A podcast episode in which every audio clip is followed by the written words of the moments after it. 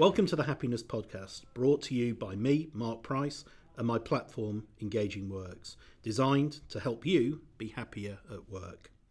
Having been the boss of Waitrose for many years and working within the John Lewis Partnership, I became interested in the way that we work. How being happy at work can not only transform an individual's life, but how it can also transform an organisation. So, my mission is to get the world a little bit happier at work. In doing so, I've created a happiness survey which measures and then compares to others how happy you are at work. It's free to take, and you can find out about it at engaging.works. In the Happiness Podcast, I'll be speaking with people from all walks of life about how they work and their happiness at work. From people who have had career changes to entrepreneurs who have forged their own career paths. It's all about happiness and how we recognise this happiness at work and all get a little bit happier. I'm Lisa Smosarski. I'm the editor in chief of Stylist. Welcome. Lisa, you've been incredibly successful at launching Thank Stylist you. magazine. Just over 10 years old now. Uh, millions of people visiting your magazine online, hundreds of thousands of copies uh, distributed throughout the UK. How did that start? It's, I mean, it's amazing to uh, hear it like that told back to you because, of course, the story is very different in my mind. So, when we launched Stylist, there were a team of 12 of us working on the editorial team and a handful of people on the commercial side working in a very simple office with not much infrastructure around it. it was a real startup and we had an idea that there was an opportunity to create a magazine for intelligent women that spoke to them in a different way, but also there was an opportunity to distribute that differently as well. So our brother title Shortlist had launched um, about 12 months before and had been incredibly successful. And the founders, uh, Mike Soutar, Tim Ewington, and Phil Hilton, had realised that actually the way that people were consuming magazines had changed. We were all from traditional newsstand magazine backgrounds, but actually, if you could deliver a magazine into people's hands, there might still be an opportunity that people will read it. And that's what they discovered very quickly with Shortlist. And we thought, actually, if you could do this for women, you could change the dialogue and change the way that these magazines were sold and that they spoke to women. And we did a huge amount of research, but also I've been working in newsstand magazines at the time, and there was a real fatigue with the women's magazines that were available. So lots of women felt that they felt patronized by them, that the offering was homogenized. It wasn't, you know, how could you clarify which one was actually for you on a newsstand? And there were lots of really negative traits that had somehow filtered into magazines for women, which, you know, made women feel bad about reading them. So we thought actually if we could speak to women intelligently, take away some of those facets, and that would be negative paparazzi photos or talking about diets and body image all the time, or talking about your partner as if he was more important than you. Um, we would eliminate those from stylists and create a magazine that reflected how women spoke to each other. So I liken an issue to a conversation with your friend over a bottle of wine where you will cover everything. So today we would be talking about Brexit. I might talk to you about uh, something that happened in the office or a promotion or a pay rise that I wanted to go for might talk about an outfit I want to buy at the weekend. I'd probably come back to Brexit again, and um, and then I might get excited about the food that had just arrived for me on the table. And really, we were like, actually, we're multifaceted. We talk about lots of different things at high speed in lots of different ways. Actually, our media doesn't reflect that, and that's really where the stylist journey starts. Was that we had this belief, we tested it a little bit in research. But actually, the real proof of the pudding was in the first day that stylist was handed out. So we were working roughly sort of 8 a.m. to 2 a.m. days. I mean, it was absolutely insane, sort of just running on adrenaline and lots of chocolate. The first morning, the issue went out, and I was like, oh, I'm so nervous because I'm sort of really prepared to listen and to take your changes in and to respond to what the audience want. And then, so I put my own email address in and um, went off to a meeting, came back to my desk, and I had 300 emails. And I wow. read one, and I it was good. I was like, okay, it's good, it's good. This is okay, I'm all right. Read another. And the overwhelming opinion was, I've been waiting for this magazine. Thank you. and that day continued like that. So by the end of the day, I'd had a good thousand emails of people just getting in touch. Wow. That gave me really the drive to move forward with the next six months, which were equally busy and crazy. And we were still introducing ourselves against a market who didn't want us to win. We were the underdogs. It was um, towards the end of recessionary period, you know, quite hard in the commercial market.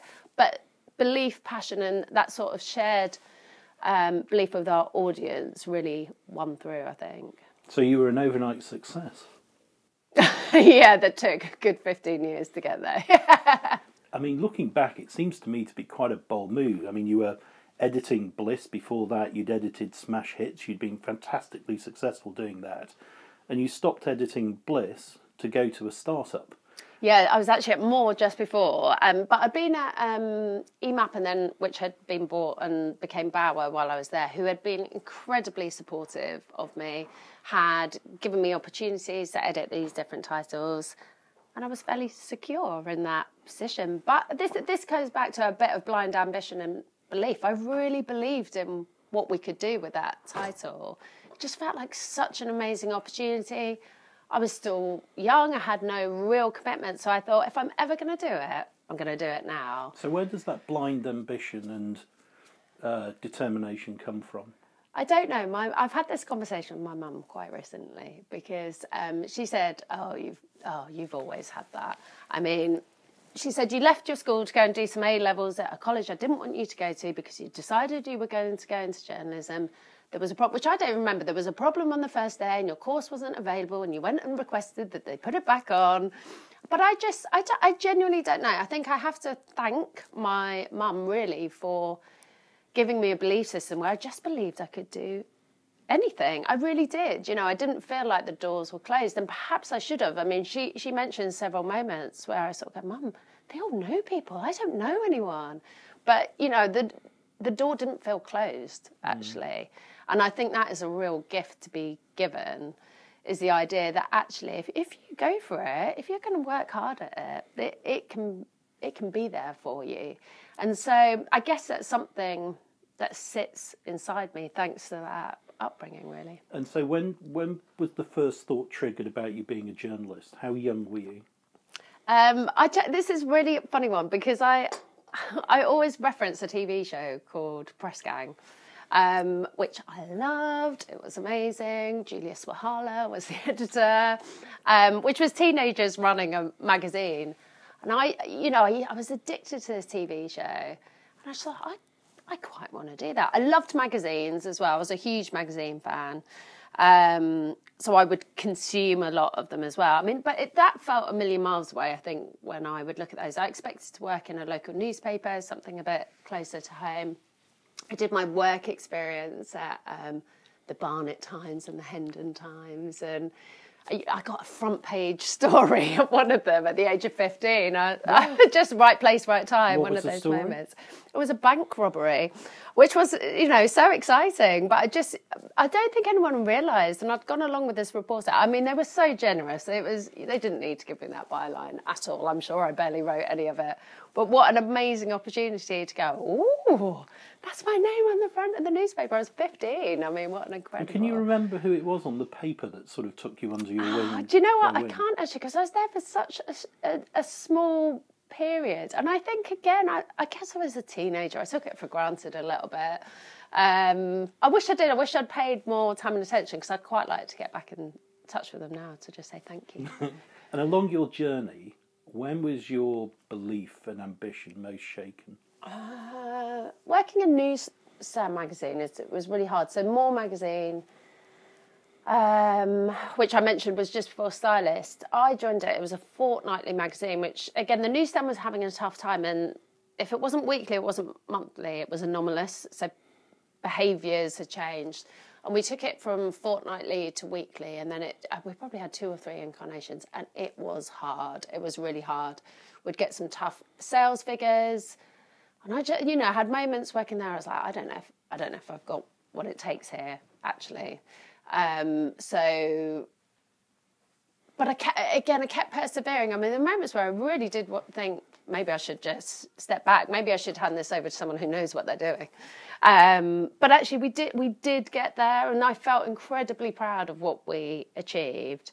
And it, it went on to survive for a, a couple more years afterwards. But it's it was in the death throes, and that was a really hard experience.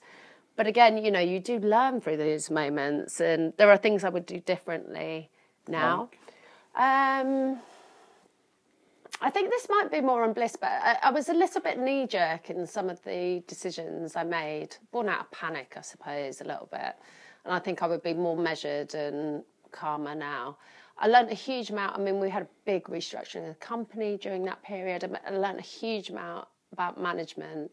I think I handled it as best as I could do. There were redundancies. There were, but as a young manager, I mean, I was editor of Smash Hits at 25, so probably by the time I got to More, as even in my late 20s or early 30s, and one of the first jobs I had to do was make a huge swathe of people redundant. How did that feel?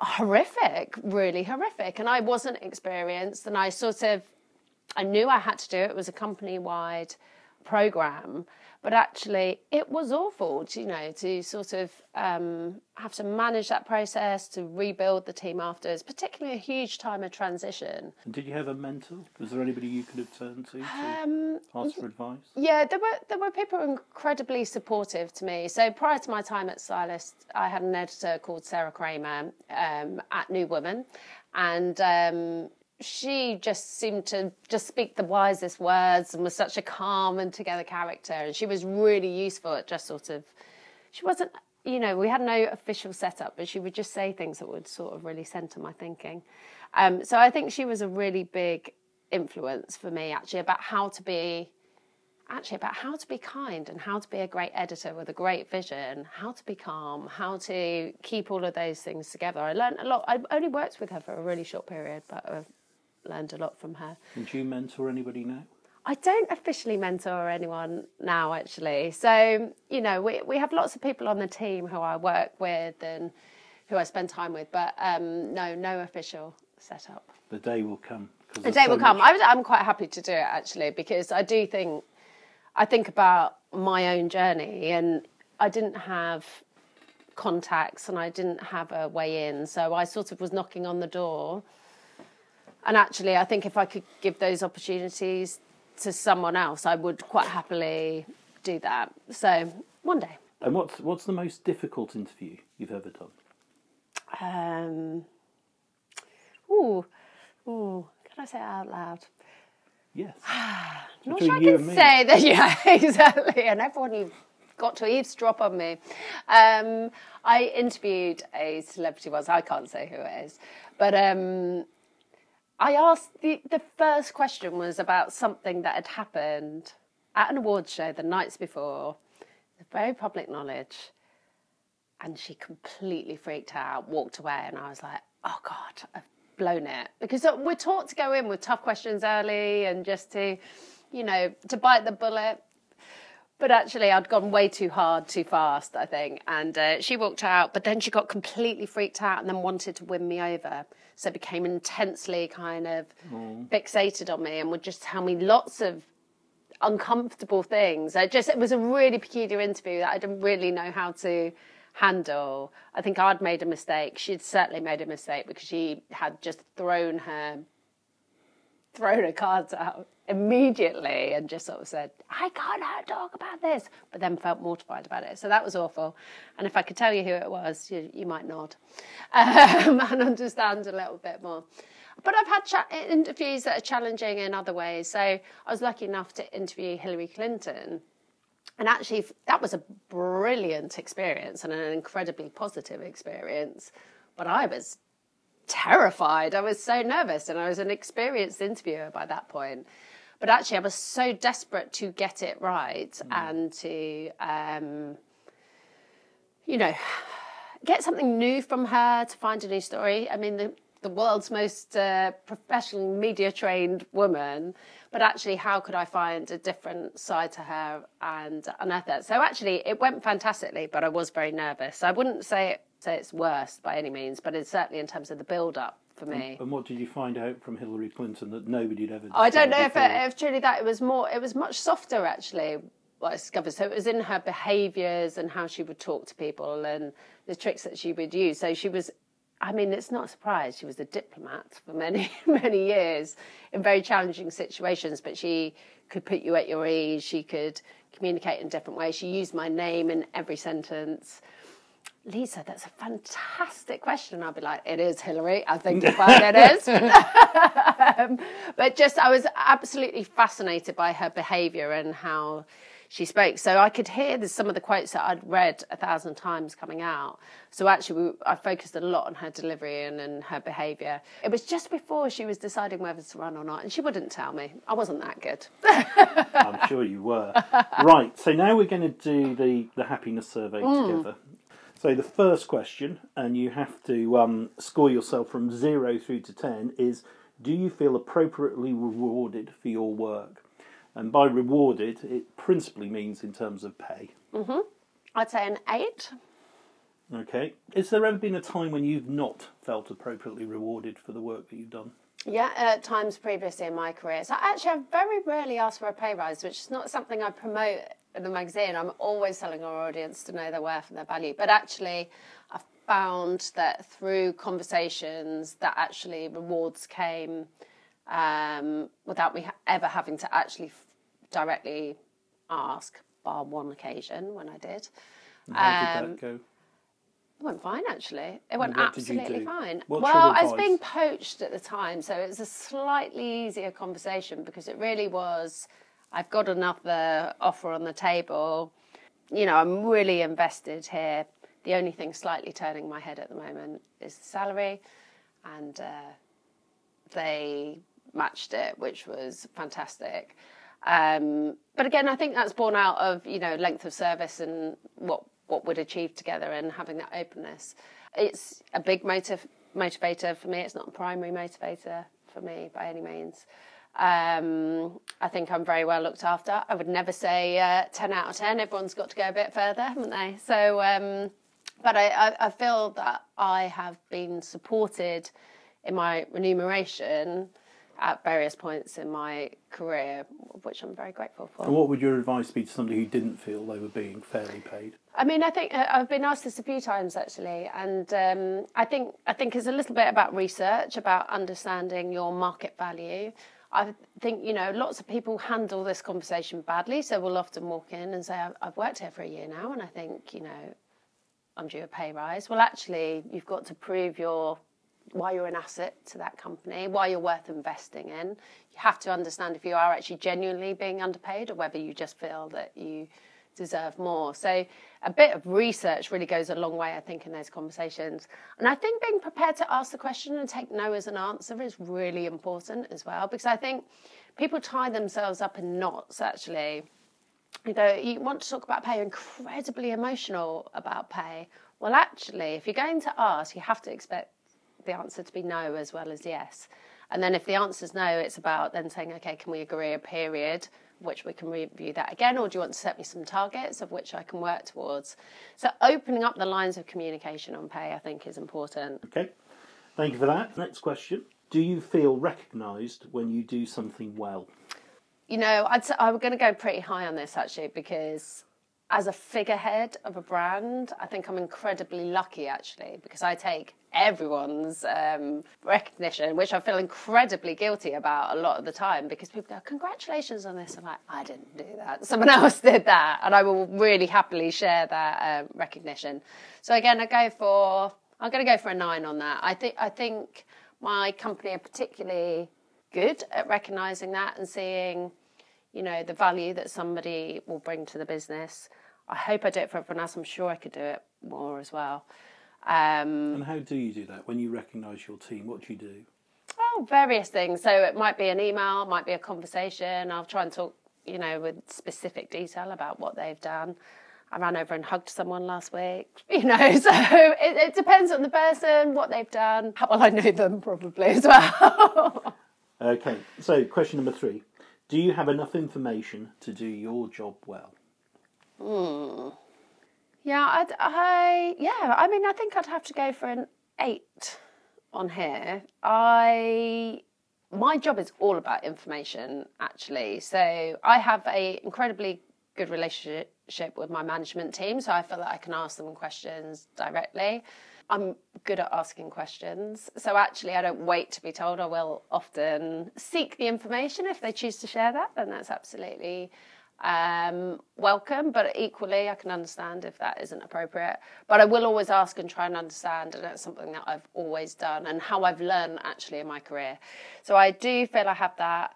Um, and actually, the rest of my job is about understanding the world. And across the team, we try and create um, moments where we share that insight together. So we have a big brand meeting once a month where the experts in their field will sort of share things that they've heard about or that they're thinking about.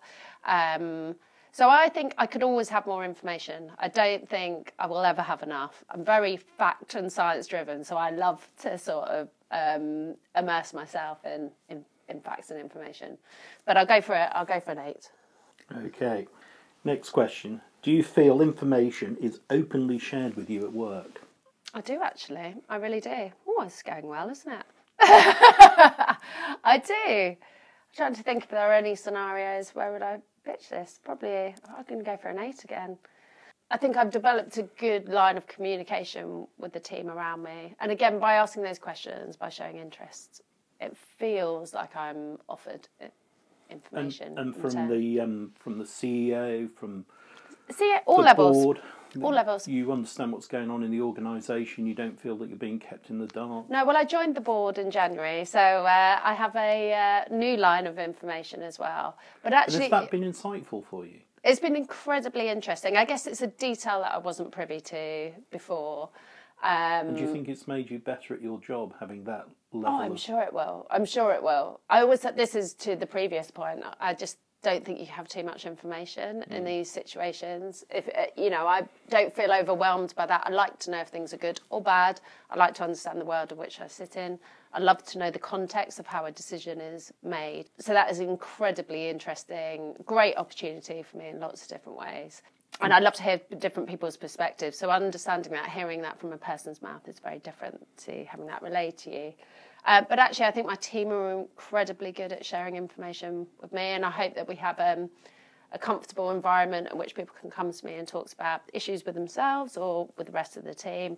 So I tend to have quite a good flow of information, and people do volunteer that rather than having to uh, interrogate it out. And there's lots of talk in the UK at the moment about employees being on boards mm. so that they're better informed. What I mean, have now given your experience over the, the last few months of being on on the board, do you see a benefit in that?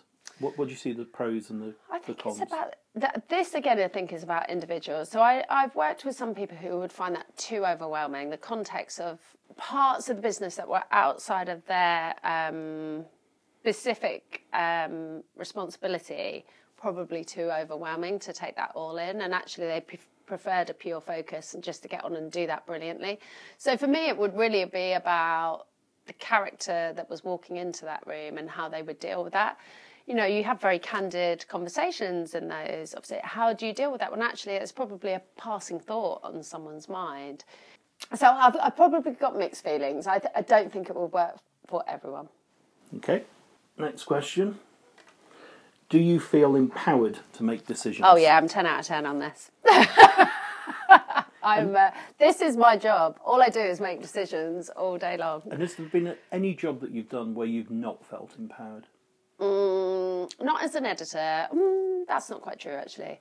Um, in one of my roles as an editor, I felt that I was frequently overruled so I found that really tricky because actually I didn't know how to make decisions in the room, and that would slow the process down and make me second guess myself. I was very junior, so I can sort of see that. Um, and how did you deal with that? Not not brilliantly, probably, because I should have been more honest. I think about. I just sort of got on with it.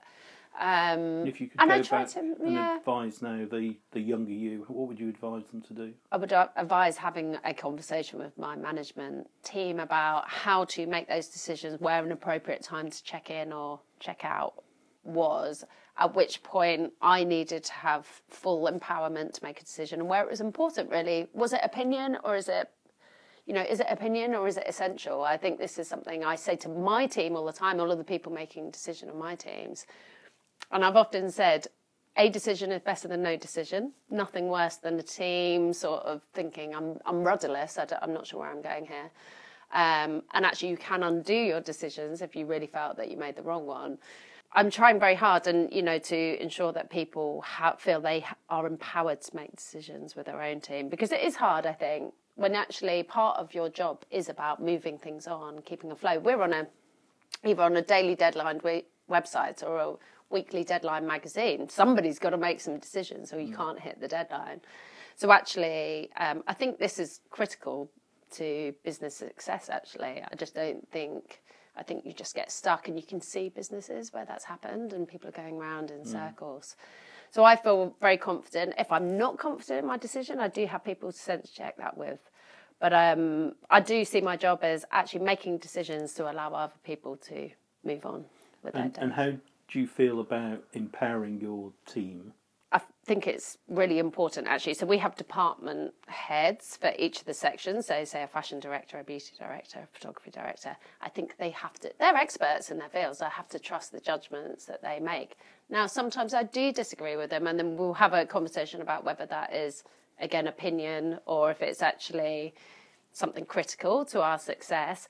I could be better at it. I'll be honest. I think always you have to check yourself actually and sort of go, am I, am I, why am I getting involved with this? Is this really important? Um, so it's something we've been talking about actually this year. Um, in January, I got everyone together and make the decisions. I will support you. And actually, I think hearing that is really important as well. Okay. Next question: Do you feel trusted to make decisions? Yeah, I think so. I'm trying to think of uh, would I answer that any differently to the previous question. Yeah, I actually say, as I sit here now, I would put that at 10 as well. Okay. Next question. Do you have the resources you need to do your job well? Uh, I'll go a little lower on this because, um, you know, there are small things like computers crashing, you know, things that slow you down in your in your work. So I'd probably still go for a seven or eight because actually, again, when we identify a problem, we are able to resolve it as a company. Um, are there bits that I would change? An extra meeting room, that would be lovely. You know, things that just slow you down in your day to day. So I'll go for enough people to do the job well. I think so, yeah. I mean, I think like lots of companies, we have sort of changed our structure. We've changed quite heavily actually over the last year in that we brought all of our um, digital, editorial, video teams together. We changed how we worked. And there are some points where we were still learning that certain departments were a bit stretched. Um, and I think we've been working very hard to rectify that. So I think we're getting to a point where we have the right people in the right places. Um, but a, that's a constant learning curve, and we, we are so responsive to the demands of our commercial market as well, and that will dictate issue sizes or you know how much work has got to come run through the commercial team. So again, there's a there's a bit of learning that happens all the time, and it isn't just a consistent output. It does deviate. And obviously, if a big news story breaks in digital, we might need more hands on deck. So we are getting better at responding to those needs. I'll go for a seven. Okay. Do you feel your views are heard at work? Um, you may have noticed I'm not shy about coming forward. So um, I feel like there are forums to share my views. Are they always heard? I think sometimes. Oh God, I'm going to go for a nine because actually I think on on the whole, i am incredibly lucky in terms of my opinion is incredibly valued. Um, I'm often asked for my views and my opinion.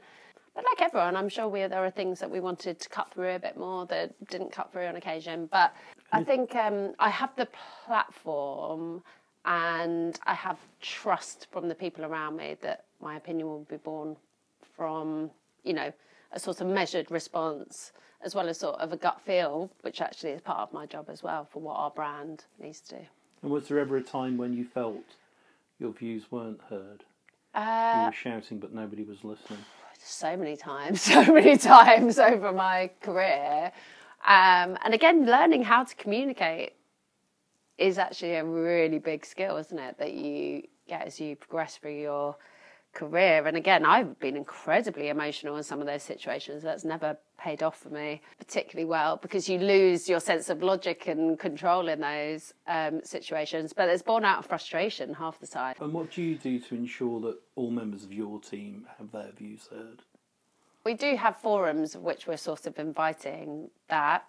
I will ask opinion quite often, actually. So that could be anything from a cover through to there's a big initiative I'm starting to plan at the moment, which I sent to a few key members of my team to just sort of gauge their feedback yesterday. Um, so I'll invite it, I will ask for it, and I will hopefully have a comfortable enough working relationship with everyone that they feel that they can come to me in a one to one situation. Next question. Do you feel the organisation cares for your well-being? I think our company do care actually, and it's a conversation that we have a lot. I think it's a really hard one to manage in a workplace actually because everyone's individual needs are so different. So I have been I've had some periods where I've had to take leave, uh, bereavement leave or something else and they have been fantastic. Like I mean just couldn't have been better in those situations and really supported that time away in a very human way as well. And I think I think like everyone you would go, well, what else can we do? It's something I'm thinking about at the moment. What else can I do for my team to encourage that? You know, there are a huge amount of conversations. Do we implement them enough? Um, so I feel my responsibility in this question actually is what else can I do for my team? But to the word cares, I think they definitely do. Okay. Could we do more? Probably. Okay, so what are you going to school yourself? Are you going to rephrase this question next in a uh, do they actually care? do but do they really care? Yeah. So do they care for your well-being, your organisation? Yeah. Seven. Okay. Next question: Do you rarely feel depressed or anxious at work? Do I rarely feel? I rarely. I rarely feel depressed at work. That that's not an emotion that I particularly experience. I feel anxious sometimes, but that would be about. For example, we held um, a big awards do last week, which was fantastic, but I was very anxious in the build up to that because actually the expectation was huge. I really wanted it to go smoothly, I wanted everyone to have a fantastic time. I wanted everyone to arrive and actually come along that we had planned to be there. So I, I had anxiety and stress, I guess, as a reaction to that. Um, but I would see that as a normal part of these sort of peaks that we have in our industry where you sort of like you're very focused on a particular moment or event and that could be mm. true of a cover star as well. So it's like a professional anxiety rather than a personal anxiety. So for me this isn't a state i, I actually don't feel depression in a sort of i feel overwhelmed or um, i feel i'm quite good at juggling and staying on that and keeping some perspective about that. But i i also realised that I actually have quite a optimistic outlook. So I tend to think we can do it rather than we can't do it. So uh, how do we answer this? So do you rarely feel depressed? We're going here, aren't we? So nine. Do you feel you do something worthwhile? it depends what day you ask me this, actually. Um, I went to an International Women's Day breakfast last week with a charity called Theirworld. And as I sat there, I was listening to three incredible young women. Two of them had been on the bus with Malala when she was shot, and one woman um, was from Gaza Strip. And they were talking about their pursuit of education and this charity support of doing it. And I thought, oh my God, I could do so much more. There is so much to do in this world. I really feel I could do something more. On the flip side, we do campaign we do a lot of things on behalf of our audience. We do believe we're advocates for women. And then at other times, I'm like, we're just entertainment, we're a load of fun. So it really just depends what you're doing. I'm not an ambulance driver. This was something Sarah Kramer, who I mentioned earlier, said to me, You're not an ambulance driver, nobody dies. And I have conflict with that sometimes. I like, I could give more, I could give more value. But actually, I think we do what we do, what we can do actually, in order to make the lives of our audience better or different or to bring them insight. So I don't occasionally have days where I'm like, it's just shoes. I'm just having a meeting about shoes. But actually, on the whole, I do feel that it's worthwhile and that we have something to offer that can change the conversation and actually change people's worlds and perspectives. So I would go for an eight okay. there. And International uh, Women's Day, there was quite a, a lot of commentary I picked up afterwards saying that it had become too commercialised. I believe I actually agree with that. Yeah, I do agree with that. I feel a bit uncomfortable with some of it, I have to say. So the events that I was part of last week sort of take it at its truest form, which is that this is a day to raise awareness of issues affecting women around the world. And if you look at the global feminist story, you know, our perspective versus those young women I just mentioned to you is very, very different. You know, there's a 19 year old woman saying, I'm going to use my platform so that girls like me don't die in massacres. And actually, oddly, in the UK, we've come to a bit of like, here's a free cocktail. And actually, I, I, am quite uncomfortable with that. I don't, I don't, I think it's lost some of its form. And although I genuinely believe that celebrating women is a good thing, and we should definitely do that, I fear the brand that goes too far and it becomes a bit glib or it sort of seems tokenistic. And I think actually, by all means, join the conversation, by all means, champion women, but just put your money where your mouth is and do something beyond that. So don't just make it one day, make it part of your brand story. So if you want to support women's charities, you can support women's charities. If you want to create a community initiative, you can do that but actually finding that bit of the world rather than just that, yay, it's all about the women today.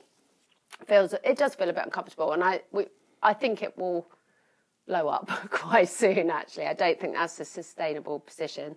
So I think everyone needs to think about why they're getting involved with it and what the purposes and why is this day why was this day created in the first place actually it's to raise awareness of issues and their issues affecting women but they are broad you know there are huge amounts of problems in the world for women, and actually, it's just an opportunity to focus on that, think about what we can do. So, do you think there'll be a backlash against companies that are saying oh, on International Women's Day, 25% off makeup? Do you, yeah, that... I really do actually, because I just think. I, I just think it's lost the spirit of which it was born, and actually,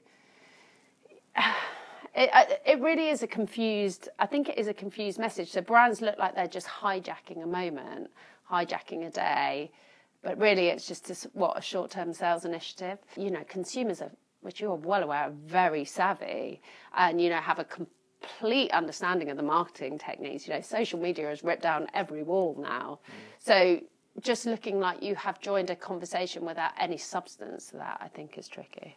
Okay. Um, do you feel proud to work for your organisation? 10. Easy. Is there any organisation you've worked for that you've not felt proud of? Uh, no, actually, no. I've always been proud of what I've achieved. There are moments where I look back and I think I would have done things differently on the brands that I worked on.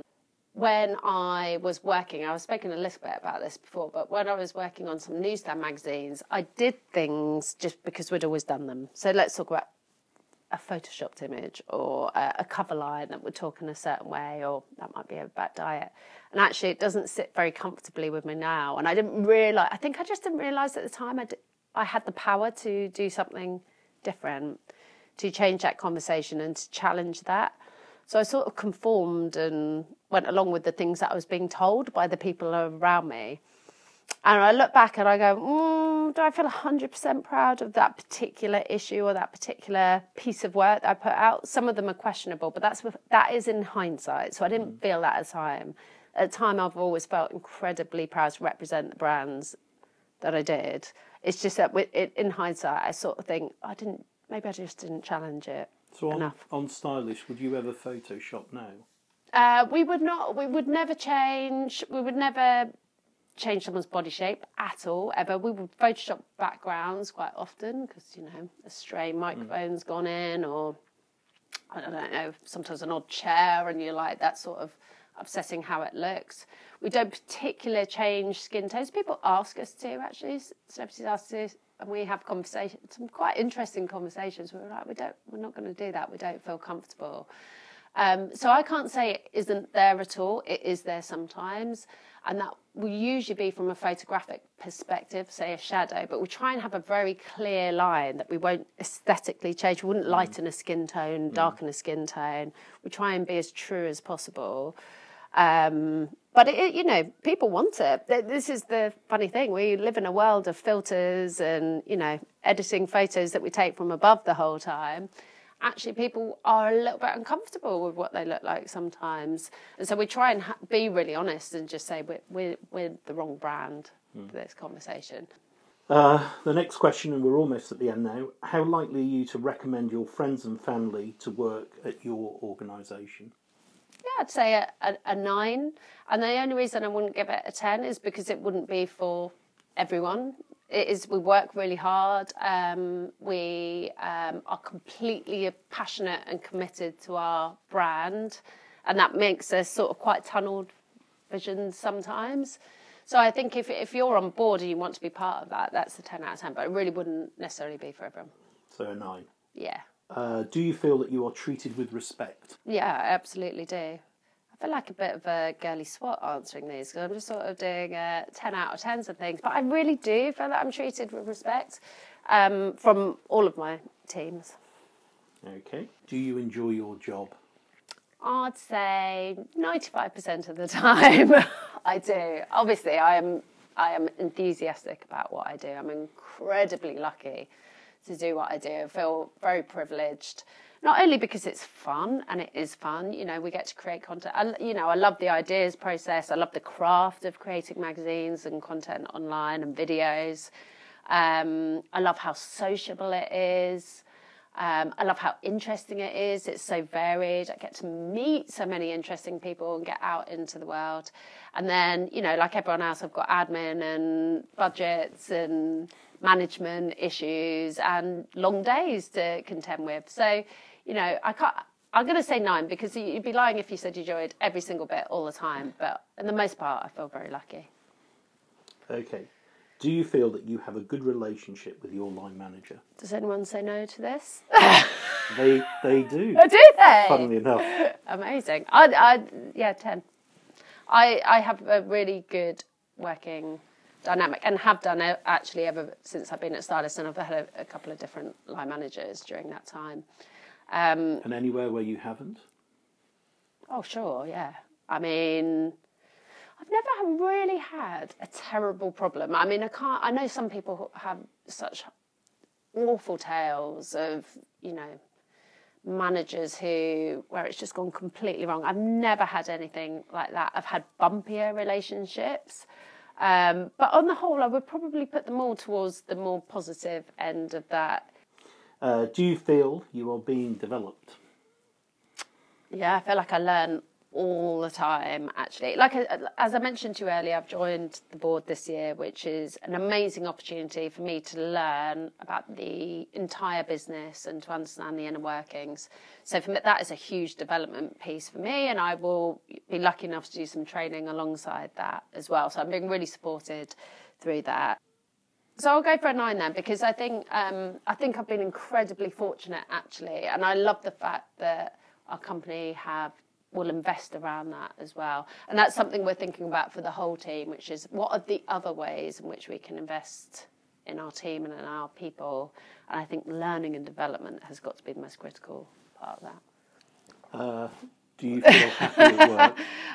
Zero. I mean, I think I've, I think I've enthused quite, uh, quite a bit. I'll go for nine. It's, it's like the previous question where I think there are moments, there are things that I have to do that are part of going to work that maybe I would prefer not to do. But actually, in the most part, I'm very happy. Very good. Nine out of ten.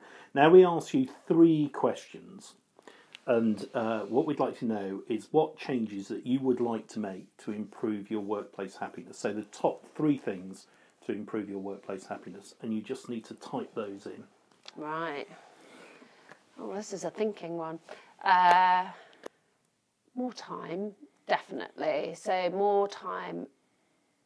I work four days a week. I feel like every second of that is accounted for. Um, and actually, part of my job is being creative. So finding room to be creative can be quite challenging.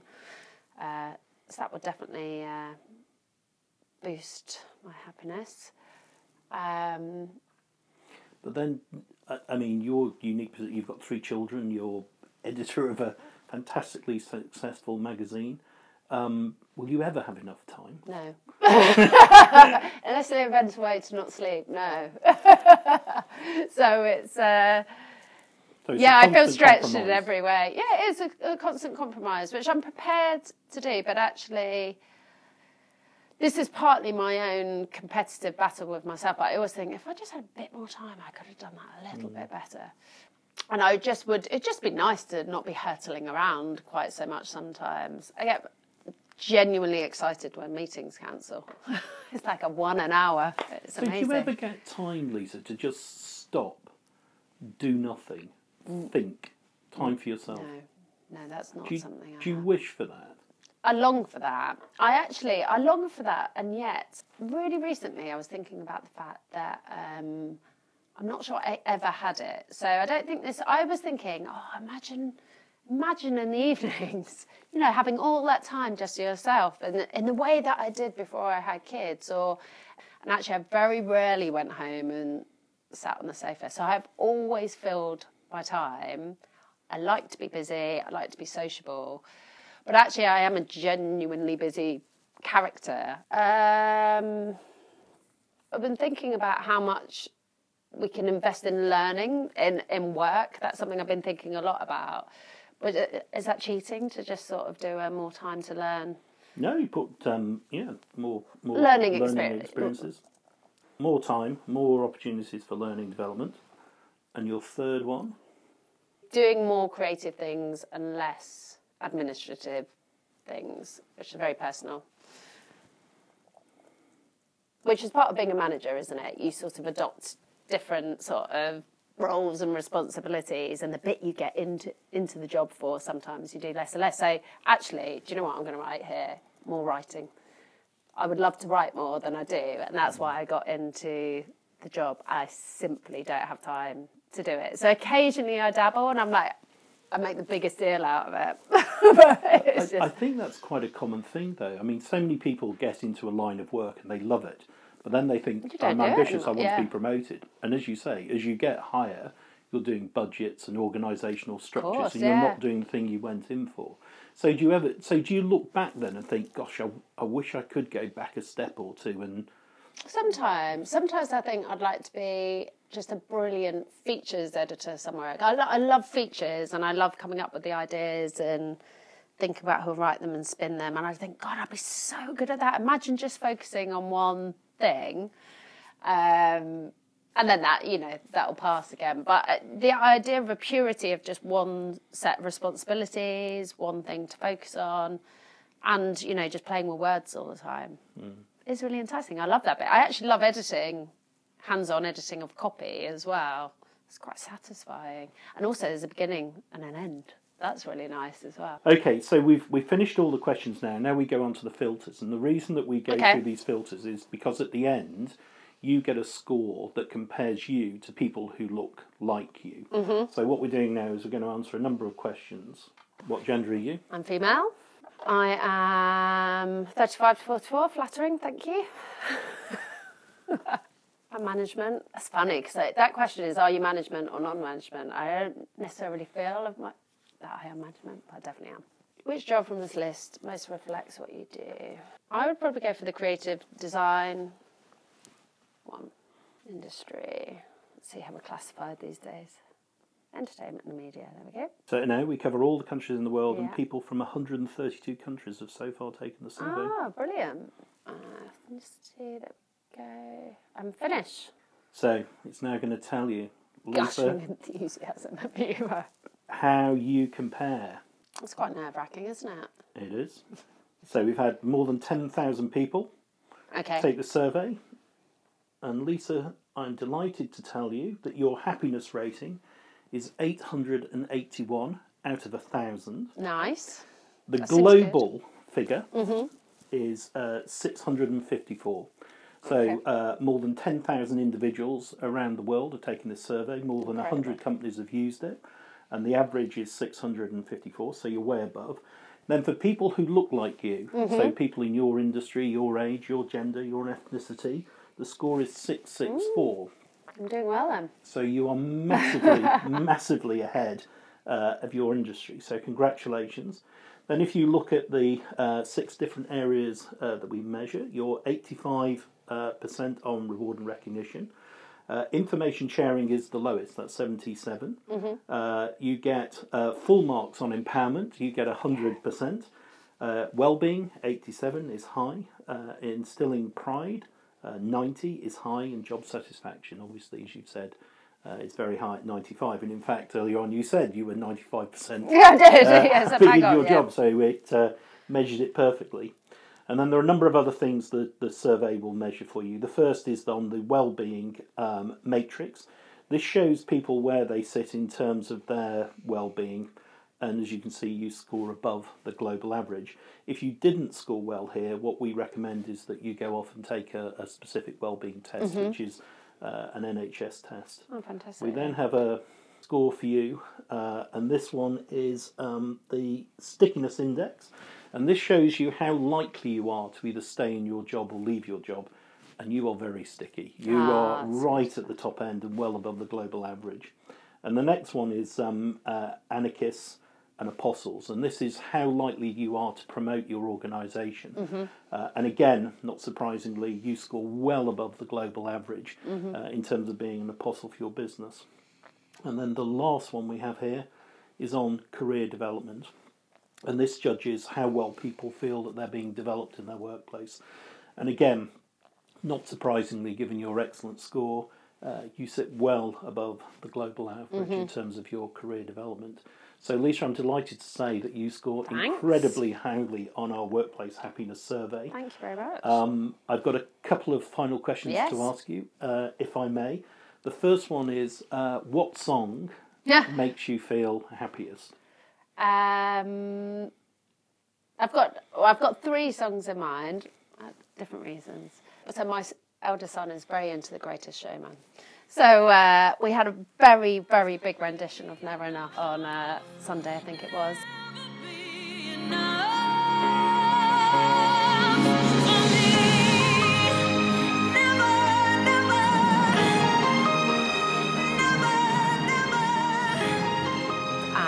I was like, this is making me so happy. He's really into it, I'm really into it. So that was it. But probably not my all time favourite. I think it would either be a toss up between uh, Fleetwood Mac's The Chain.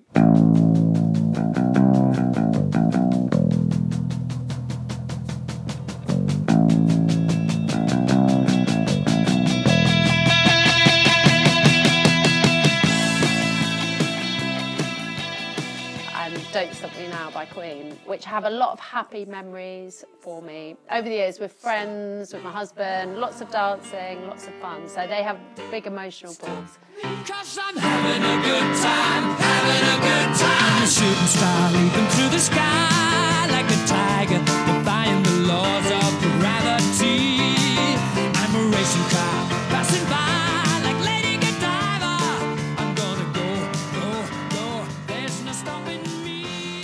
then, uh, lastly, who would you nominate to take Workplace Happiness Survey? Uh, so I would nominate.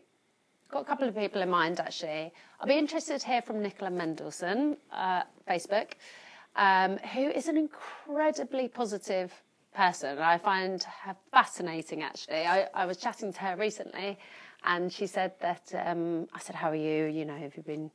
Away much. She said, I've been travelling absolutely loads and it has been brilliant. And I've never heard anyone say that before. So to talk about their, you know, the stretch of their time and their presence with their family, but to be so positive. And I just thought, actually, I would be really fascinated to hear about that from her.